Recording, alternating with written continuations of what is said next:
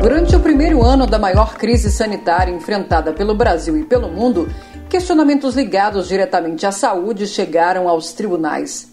Diante do enfrentamento de uma doença ainda nova, em 2020, até mesmo o uso de medicamentos se transformou em alvo de processos.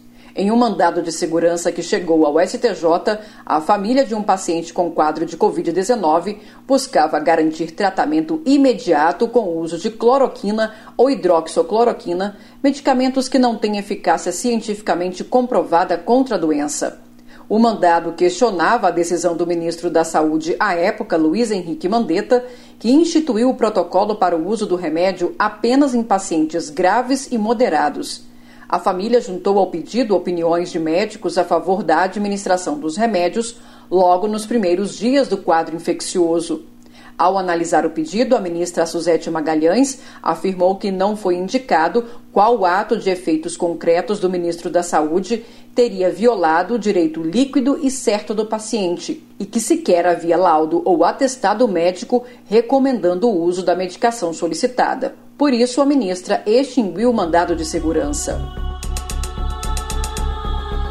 Em meio à pandemia e com uma pressão cada vez maior sobre o sistema de saúde, o ministro Francisco Falcão decidiu determinar que os recursos obtidos em um acordo de colaboração premiada fossem utilizados exclusivamente em ações contra a Covid-19, como a aquisição prioritariamente de aparelhos respiratórios e equipamentos, máscaras de proteção e escudos faciais.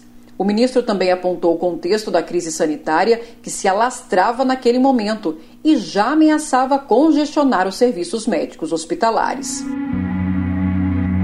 Com o número de casos de Covid-19 cada vez maior no país, em 2020 foi decretado o estado de calamidade pública no Brasil, o que motivou uma decisão da ministra Isabel Galotti. Ela determinou que a Unimed de São José do Rio Preto, em São Paulo, mantivesse o plano de saúde de um casal de idosos até que a quarta turma julgasse recurso sobre a possibilidade de rescisão unilateral do contrato por parte da administradora. A ministra observou, entre outras coisas, que a circunstância desaconselhava a suspensão do contrato de plano de saúde, especialmente em razão do casal ter mais de 60 anos de idade e, portanto, estarem incluídos no grupo de risco. Uma pandemia que provocou impactos na saúde e na economia do país.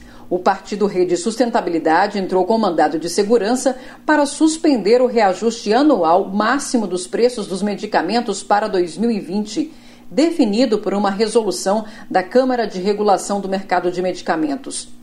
O aumento já havia sido suspenso por 60 dias por conta de uma medida provisória. O ministro Herman Benjamin indeferiu o pedido de liminar.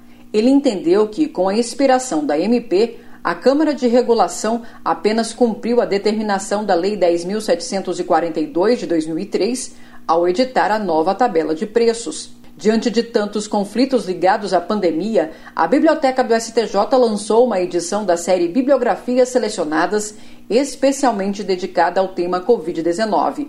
Disponibilizada aos ministros, magistrados, operadores do direito e cidadãos em geral, a publicação foi lançada em 2021 e é uma fonte de informação que contribui para a ampliação dos conhecimentos a respeito do tema e reúne referências de livros, legislação, notícias de portais especializados e outros textos, muitos deles na íntegra, sobre os aspectos jurídicos da Covid-19.